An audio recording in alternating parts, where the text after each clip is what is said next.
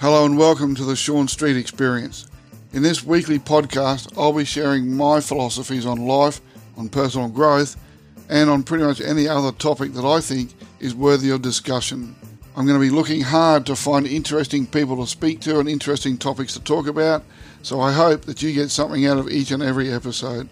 Welcome to the show. I'm glad you're here listening. Let's get into it right now.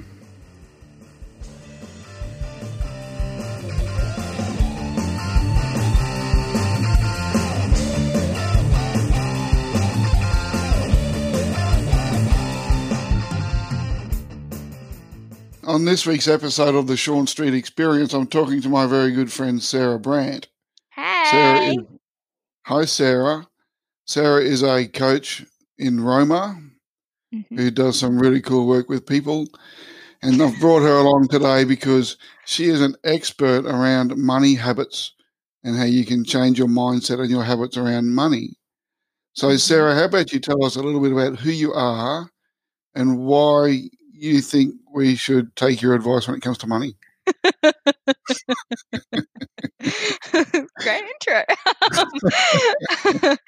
So I am a coach. I suppose you probably want to know more about my background as a person and how I am really good with my money. So for me, I've always been really good at saving money and gathering money and being able to like buy things. So I bought my house when I was twenty-three. I owned my car outright and I had a really good paying job.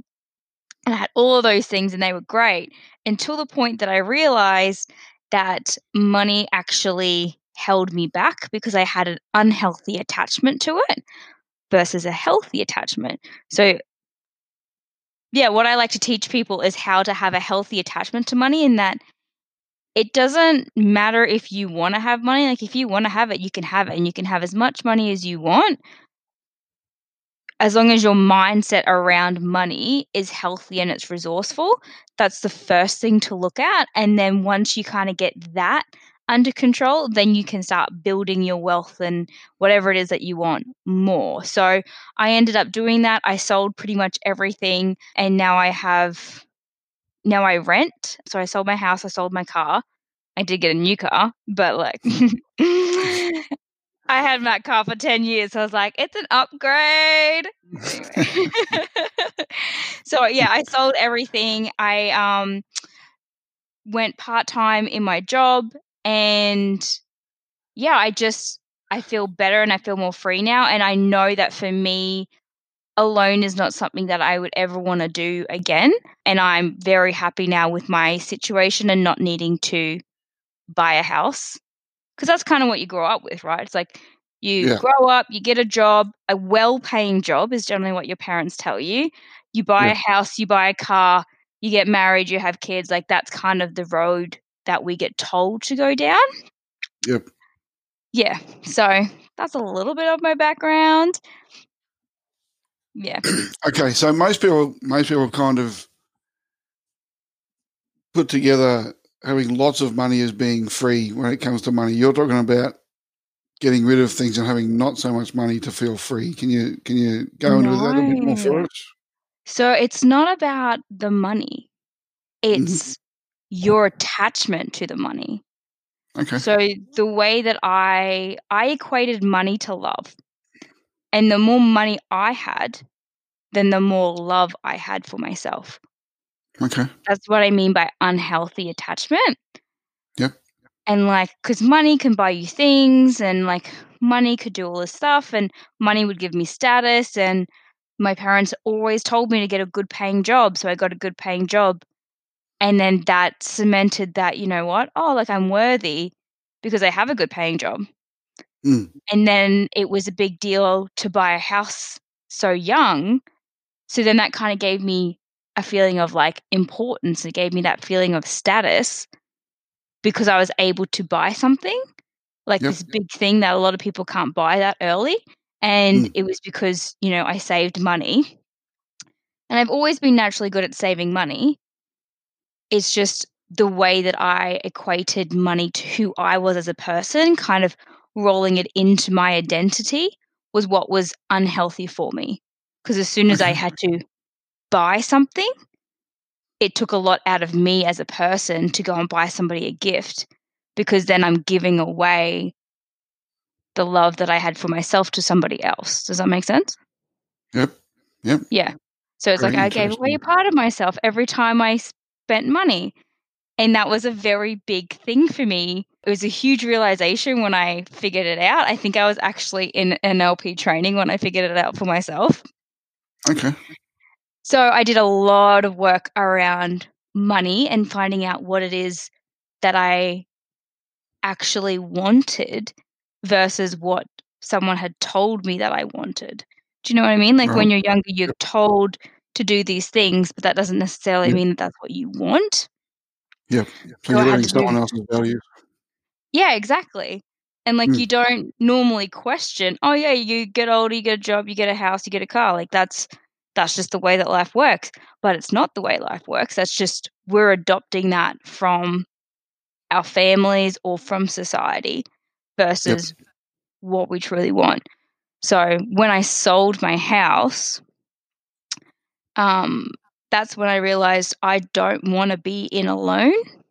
Mm. I want to be able to spend my money and not feel constricted in any way. Because as yep. soon as I got the loan, that's when my mental health decreased quite a bit.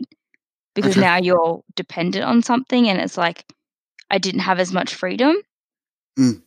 So if I go back into that, I'm going to go back into it in a much healthier way, and I need to make sure I'll be prepared for it. Yep. But right now I'm just loving, I'm loving um, renting and just being able to, I don't know, go to seminars or go buy books because I love books. Yep. Well, you know what? If I want to go out to dinner, I'm going to go out to dinner, and I'm not going to feel bad or think that I'm not going to be able to afford my mortgage later, which there's nothing wrong with having mortgages. That's just the track that I had to go down to fix me. Yeah. Okay. So yeah. you say you did a lot of work to make that change to where mm. you feel happier now about money. What was the process you went through to do that? It was, I think the biggest thing that changed it was the awareness. Like as soon as I knew that I equated money with love, that was the biggest change for me. Um, and then from that point onwards, it was just reaffirming to myself each time I looked at my bank account or that I gave money away, just reaffirming myself as to why I was doing it. Like, I'm going to buy a gift for my friend because I love them, and that doesn't take away from me. It's actually me being able to express my love for them versus me giving a part of myself to them, to that person mm-hmm. instead. And it was a lot of identity work, like figuring out who I was as a person. So I actually wrote down a list of what I wanted and who I thought that I was, um, and where I wanted to be as a person as well. So it's the things that I wanted in life, who I was in that current moment, and who I wanted to be in the future. And that helped me really like narrow down a little bit more of what it is that I'm looking at. And then I questioned myself on every single thing to say, is this truly what I want, and why do I want that? And it helped me determine whether or not I wanted that thing because somebody else wanted it or if I actually wanted it. So like like the house, I say the house because that's the biggest thing that happened to me. Like that was my triggering point. Yeah, so I looked at a house and I was like, do I actually want to own the house? Like, do I want to have a unit? And it was on my want list, but I realized I didn't actually want that unit. It wasn't the unit for me. Like it wasn't a long term. I wasn't super happy with where I was, like what was around me, like the neighborhood. And I didn't enjoy being in alone. And I ultimately want to enjoy my life. So then that's when I made the decision, well, okay, so I don't actually want it. I don't like the unit that I have currently, and I don't enjoy this. So I'm going to sell it. Mm-hmm. That's how the list worked for me. Okay. Yeah, so I did the list. I did a lot of seminars and a lot of personal development training, which helped me kind of figure out more about who I was and what I wanted to let go of from the past. So there was a lot of releasing going on from past situations that then allowed me to loosen my hold on money and that security that comes with money. Yeah. I'm not sure. Yeah, if you know what I mean. Well, so I had to release security. stuff. It's a perceived yeah, well, security. What, is pretty much it is. Yeah, because money but can't really make you feel secure. It can't, no, but I no. did not think that at the time. No, like the way right. that I was brought up, there was a lot of beliefs I had to go through, mm. especially for my business, which I'll get to later. But, yeah, the way that I was brought up is that, you know, mon- money equals financial stability and stability equals safety. Mm. And my biggest value is safety. Okay. And it's not necessarily defined as financial safety, but it, it encompasses. Encompasses? Yep. That's such a weird word. Can you say it? Encompasses? Am I saying that right? Yep, you're saying it right. Yeah. Okay, cool, cool, cool, cool, cool, cool. So, so where do you get your feeling of safety from now if it's not related to money? Me. Cool. So I get my safety feeling is like in the bottom of my stomach, mm-hmm. and it just like it's a grounded feeling. And I had to do, I did a lot of alignment work with MBit as well, mm. which is where I was aligning my head, my heart, and my gut mm. um, to all be on the same page, and doing the work to feel secure in who I was as a person versus external things. Yep. Uh, I also did quite a lot of work around my core needs and identifying with money, with my spending habits, with my saving habits. That, that was the one that was the worst, was my saving habits. You know, what me- needs were they meeting, and were they meeting it resourcefully or unresourcefully? Yeah. And majority of the time it was unresourceful.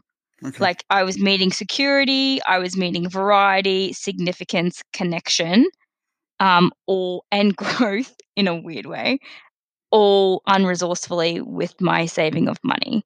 Okay. So, yeah. Um, I suppose that's kind of what I did for it. There's a lot of journaling and things like that you can do. I did a few meditations mm-hmm. um, as well to help me shift more of my mindset. And then when I started the business, I thought I was fine with money. Like I thought everything was great. I'd done all this work. I'm going to kill it. And then my habits kind of snuck in there and they're like, oh, we don't believe that we can have a business because businesses are hard. And, you know, you have to work hard for your money, but you don't work hard. And having a business means you never get to spend time with your family. It means you're always going to be struggling for money. There's a lot of that stuff that came up. Yep. Because both my parents had businesses when I was growing up. Mm. So that's what I saw. Like they had small businesses and that's the environment that I was in. Yep. And I took that on as a child and then decided that that was who I was as a person in my adult years and that yep. that must be what business is like. Even though consciously I know that it's not, unconsciously I believed it. And that's where your habits come from.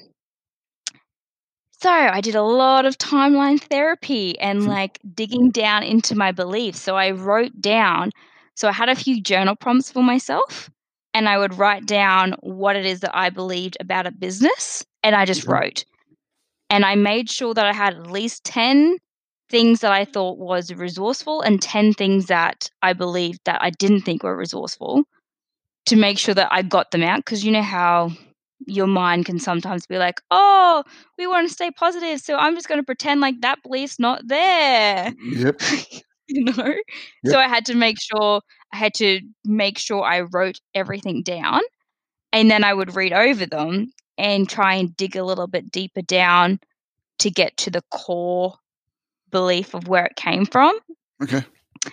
And I found it, which which surprisingly had nothing to do with business, but that it like directed all of my business beliefs. Yep. Um, yeah, and it actually directed quite a lot of my beliefs in my entire life. So that was really interesting. Mm.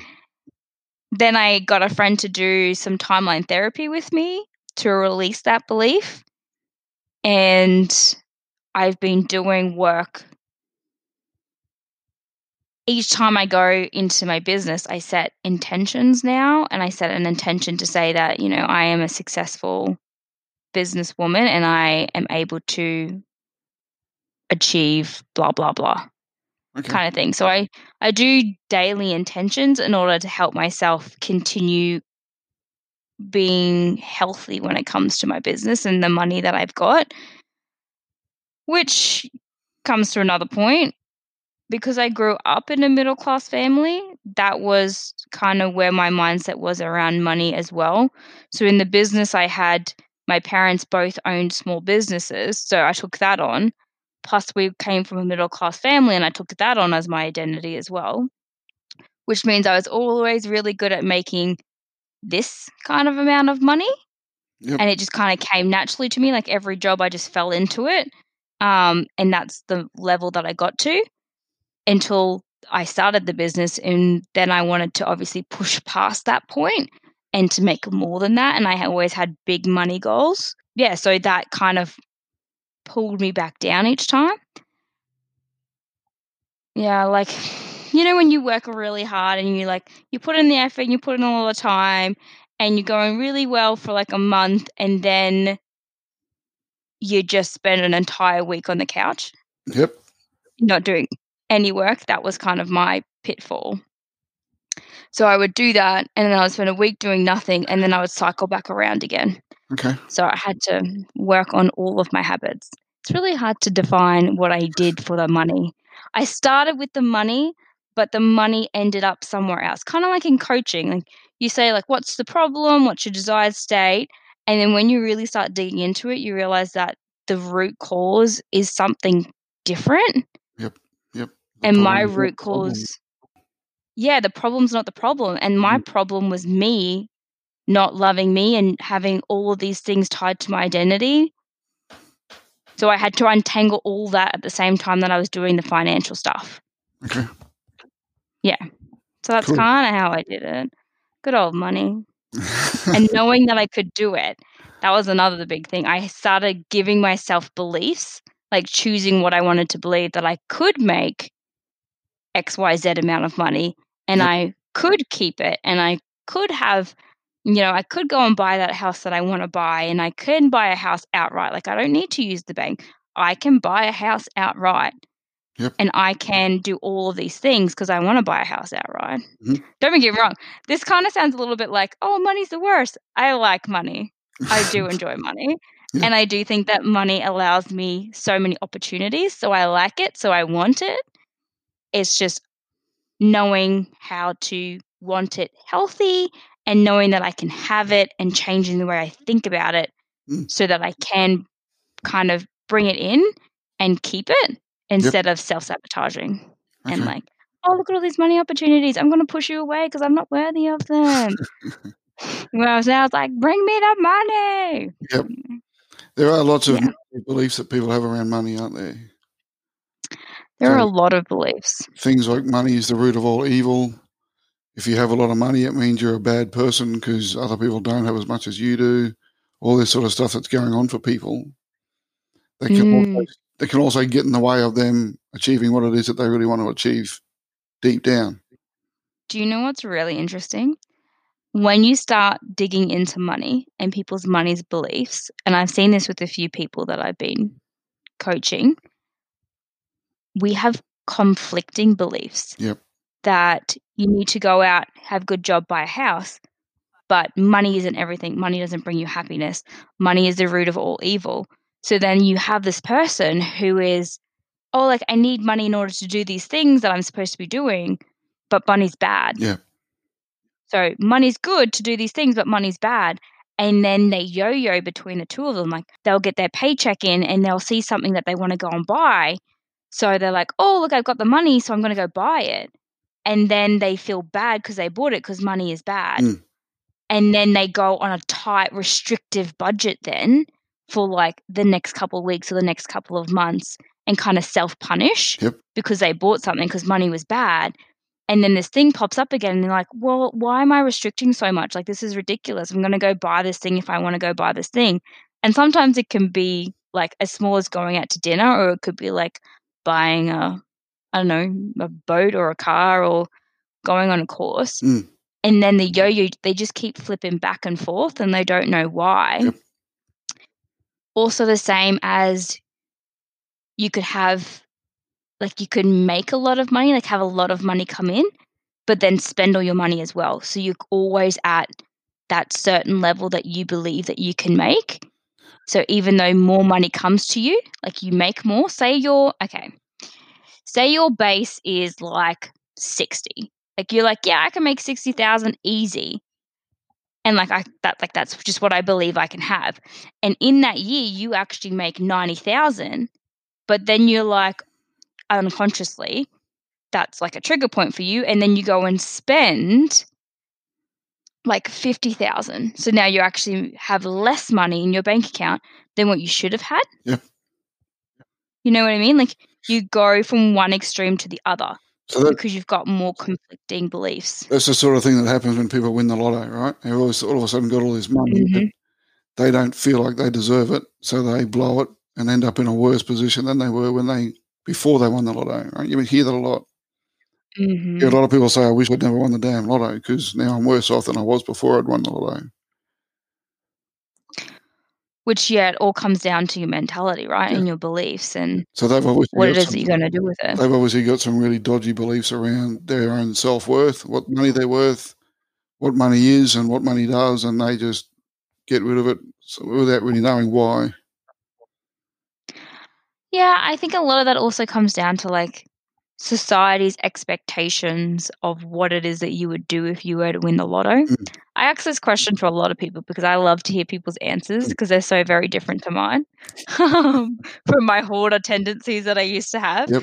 If someone was like, Sarah, if you won five million dollars, like what would you do with it? I was like, I would put it in compounding interest for like twenty years yep.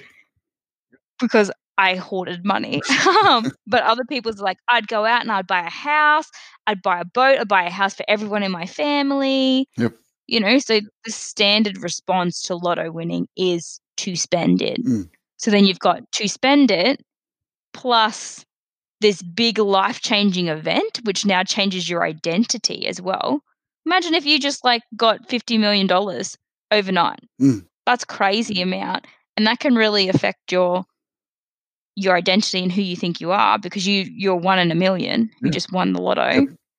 And then you've got the beliefs and the conflicting beliefs underneath it. Mm.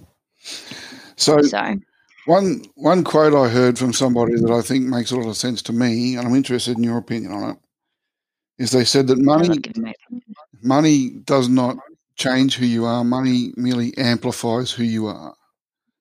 So, oh, I one hundred percent agree with that. Yeah. Because you, all it does is offer you the means to do something. Yep. So if you were going to be, if I, in my world, no matter how much money I made, I still hoarded money. The more that I made, the more that I saved, mm. which makes no sense because generally when you start earning more, then you can start spending more because you're now like got that little bit more of a freedom cushion. I didn't do that. I just kept holding on to it and holding on to it. Yep. And there's people who blow their entire paycheck going out drinking. So you give them more money, they're just going to drink more. Yep. Yeah, and now you've got, or if there's that person who's always been saving and all they want to do is go and do some reckless, adventurous stuff, that money then gives them the option to go and do that, and then they'll just do it over and over and over and over again. Okay. So, so what I ab- agree. What about the people who say that if you want to make more money, you should give money away? Like to charity or things like that to help other people. You know, there's a whole there's a whole group of people out there who will say that if you if you give things away, you'll get things back more than you gave away. I think that's a belief that I choose not to believe because I don't want to limit myself and my ability. Okay. I personally dislike labels. Um, I think that they cage people, and they, as soon as you place a label on something, you then restrict what can come. So to place that belief and that label on myself to say that I have to give in order to get, it just doesn't sit right with me. Okay. I mean, the law of reciprocity, what you put out, you get back, that kind of thing, like, sure, but I think there's different ways to put out in order to get back. Okay. You know, like, there's multiple options for so many different things in life. Mm. Like, you know, if you're going to go to the shops, you now have, like, you've got Woolies, you've got Coles, you've got Aldi, you've got I G A. Like, you have a bunch of different shops that you can go to to get food. So if I want to bring money in, there's multiple different ways that I could go to bring that in, or even to give back in order to bring it in, that doesn't have to be money based. Yep. Does that make sense? Mm-hmm. Like, maybe I go and donate time to something instead of giving money. Yep. I go and give time, and therefore I still get something back from that. Yeah, cool. Yeah. You know? So I don't personally choose that belief. Okay. So what about people that are kind of living paycheck to paycheck, and it's always just like they only just ever, ever just get enough money in to sort of cover the bills, and that's about it? What sort of advice could you give to someone like that? I'm assuming we're talking coaching advice, because I could give – I'm great with finances and budgets, so I could, like, do a budget up for you guys. Yeah. I'm really good at it and I love it. That's probably not what you meant. Well, is that, is that the say, advice that you would give to someone, is to set a budget and to – Oh, yeah. Within reason, once again, my hoarding tendencies means that I have a really good budget system in place, but I don't necessarily follow it to a T. So I would suggest making a budget so you actually understand your numbers, like, know how many bills that you have. So you've got, because a lot of times someone will come to me and we'll do a budget. I'm not a financial planner, but I just like to do it. I enjoy it. Mm-hmm. So I ask all my friends if I can do their budgets for them. So they come to me and they give me their bills, and I was like, oh, what about your telephone bill? Oh, I didn't even think about that. Yep. Okay, so what about your rates? Like, I know you only get it every quarter, but, like, it's still a bill. And, like, what about your Redjo? What about Spotify and, you know, Netflix? They always forget about the little ones. Yeah. So they're like, oh, I've got all this money to spend. And you're like, well, no, once you actually know how much you need to pay in bills a year, the amount that you can spend is less, which is why you keep finding yourself not saving any money and actually ending up losing money at the end of the year, because you're not you're not going to the fundamentals. So I think of money the same way I think of coaching, is you've got to get your fundamentals and understand your fundamentals in order to build upon it. Yep. And fundamentals for finance is knowing what your bills are for the entire year, every single thing, and knowing how much you get paid in hand each year. Yep. So not the, this is what I make in a year, it's this is what I get after tax. Mm. That That's the amount you want, because people get caught up there all the time. Yep. And once you know those two amounts, you can then see, all right, well, I actually spend, you know, I have to spend, oh, I'm just going to go off the cuff here, like, thirty grand a year in bills, and I make take home fifty-two. Yep. You know, so then you've only got that amount left over in between, which is what, like twenty-two, twenty-two grand in between that you can spend throughout the year, which doesn't really sound like a lot now that I'm saying it for a year, but, like, that's when you start counting in, like, Redjo's. Yeah. Yeah. I always count food into mine, though. So I do my bills section, and then I do my living section, which is fuel and groceries and alcohol and dining out. Yep. I separate all of them, so I know exactly how much it is that I spend, and then I break it all down into, like, weekly amounts. And then I set up direct deposits. Okay. So my wage, I don't see my wage. It goes into, it goes directly into a savings account. And then the amount that I allocate to myself for each week automatically comes out every Monday. Okay. Which is the day that I go shopping. Yep. And I know how much I can spend a week So if I'm getting close to spending over that amount, that's my trigger point. Like when I start getting like twenty dollars out, I'm like, all right, I need to be conscious of this fact. So I give myself, I'm very lenient because I just am. So I give myself two hundred dollars a week to spend on stuff that's not bills. So, I mean, your budget does not have to be strict. That is one thing. A lot of people assume that as soon as you make a budget, it's going to be strict. You can make it as lenient as you want to make it. Yep. It just depends on what your goal is and like who you are as a person. Mm. Me, I need more freedom now because I've kind of gone opposite to hoarding. So I've got two hundred dollars a week that works for me, and I live on by myself, so food's not really that much. So I've got two hundred dollars a week. That's what I can spend. When I after I get to like if I've got fifty dollars left in my account, then game over. I need to now be very conscious of the way that I'm spending, and most of the time I don't even get to that point. Mm. You know, because when you know you've only got two hundred dollars, you're just like, oh, well, what's the point of going out and buying Maccas when, you know what, I actually kind of want to go and buy that new book, and that new book is like thirty dollars. So I think I'm just going to not go to Maccas and I'll just spend my thirty dollars on that book. Yep. And then I feel better anyway. Mm. So you know your numbers, you know what you can spend, and then it feels better because you're staying within the plan that you gave yourself. And you're spending your money more wisely. Okay. Yeah. Okay. So good old budgets. Budgets are not evil. Budgets are good. And that is a belief I'm going to put into everyone's head. Budgets are good. You can be as lenient or as strict as you want as long as it's healthy for you and it's maintainable. Yeah. Sustainable is a big yeah. word, isn't it? Mm-hmm. So you said earlier, one of the things you said that I think people are going to struggle with is you said that you can bring in as much money as you want. It's easy to do. It is easy to do. Okay. You just, it's all about, I kind of touched on it before in like the classes that you grew up in, if we're talking like money classes, and I'm being very stereotypical, but so if you grew up poor, if you grew up like middle class, working class, you know, you grew up with billions of dollars, you generally find, and there's a lot of studies to back it up, you generally find that people who grew up in those classes stay in those classes. Yep. So I grew up middle class. I stayed middle class my entire life, and it was easy to stay that way. I had friends that grew up working class, and they stayed that way. But we had the same environment and the same opportunities, but I just seemed to get the other. Like I went for those middle class opportunities and they went for the working class opportunities. Yep. But everything was available. We all had the same skill set because I believed that I could get that, and I believed that was within my scope. Whereas they didn't believe that they could achieve that because they didn't have any evidence in their life up to that point that they could get something other than what their parents had. Yep.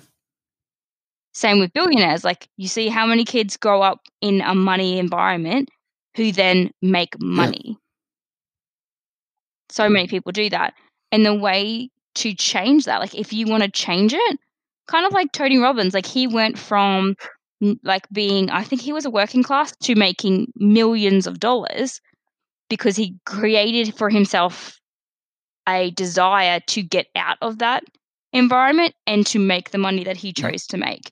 So you've got to change what you believe in and what you think is possible. So I would sit down and, again, do the same thing that I did with the businesses. You write down everything that you believe about money, making sure that you do your positives and your negatives, and just sit there and, like, look at that list and ask yourself consciously, like, you know, like, is this actually realistic or could I have more in my life? Mm-hmm. And then you go and find examples of people who have more, because there's so many stories of people who have gone from nothing to a lot, and people who've gone from a lot to nothing. Like you can yeah. do it both ways if you yeah. really want to. If you want to have nothing, you can do it. See what's possible, like actually research it, and then listen to what you're telling yourself as you're researching that person. Like if you see, so if you're going to, only because we've talked about Tony before, but if you see Tony Robbins, you're like, yeah, that's great, but he had this, this, this, and this. I don't have that. Well, mm. that's a belief. That's a belief that you don't have that. That's a belief that you can never get that. And that's a belief that in order to make that money, you have to have that. And it's a choice. Every belief is a choice that you make. So write down what you're thinking as you're researching people that have what you want to have. And then when you've researched that person, I would then also write a list of, list of what is it that that person believes now where they are. And you write all of those beliefs down. And then you compare them. You'll be like, okay, so the difference between what I believed and what I was thinking versus what I think that they would believe is this, this, this, and this. Like maybe he says, you know, in order to, the belief that Tony Robbins has in order to have a lot of money is that um, money is easy, you know, that you work hard for your money or something like that. But on this list, you've got down, I don't work hard, money is hard, money is bad, um, no one will like me if I make money. Australia has tall poppy. If I make money, I'm I'm going to be cut down by yeah. society. Yeah. You're like, okay, so now match these up. If you don't, if they don't match up, then what can you do to cut out the beliefs that no longer work for you so you can achieve your goal, which you can do through timeline, you can do through journaling, you can do through hypnosis, meditation, dance release. Like there's so many ways you can mm. remove beliefs and remove them and then set mantras every day of this is what I will choose to believe. So I'm going to say this to myself every single day. You know, yep. like Curran Ray, he yep. had the ten commandments. Make yourself commandments that you say to yourself every day, multiple times a day, because the more you repeat something out loud is very important because what you say is what you are. So when you repeat it out loud, then you're going to actually start adopting those beliefs and start believing that that is what you can have, which sounds super simple and easy, and it may it may not be super it's super simple. Like my money journey took two a year and a half since I first realized I had I equated money to love. Took a year and a half okay. to get to this point, and there's still stuff that I'm working on. So some people it takes longer, like me. I have friends that pretty much changed their beliefs in one day and everything was, they found their root cause. It changed yep. all of their beliefs from that point. Yep. So it could be easy, could be hard, depends on what your belief okay. is around that as well. You just have to do the work. If you don't well, do the work, you're not going to get it. If nothing changes, nothing changes, right? Yeah. Exactly. So if you don't want to change your belief, like if you can't even put in the effort to sit down and write down a list of your beliefs, then, you know, how are you going to change as a person yep. to achieve your dreams? Okay. Yeah. Well, that's been a very interesting chat. We're, um, You're welcome. We're at, we're at the point where this is about as far as I normally go for these episodes. So you filled the time admirably, young Sarah, and I do appreciate your time. Thank you. Thank you for coming on the show again. This is the second time you've been along to one of my little podcast episodes, so I do appreciate you popping in for a visit and, and mm. giving us some of your insights. And you do indeed. I do love to chat. You do indeed. So thanks again mm. for popping in, and to everybody who's listening, I'm sure you are also thankful for Sarah coming along and giving us her opinions and her advice around money. So Sarah, thanks for coming along. We'll have a chat again sometime soon. Thank you. Everybody, thanks for being here. Bye. It's been a great episode. I hope you got something out of it as much as I did. Thanks for being here. You're awesome.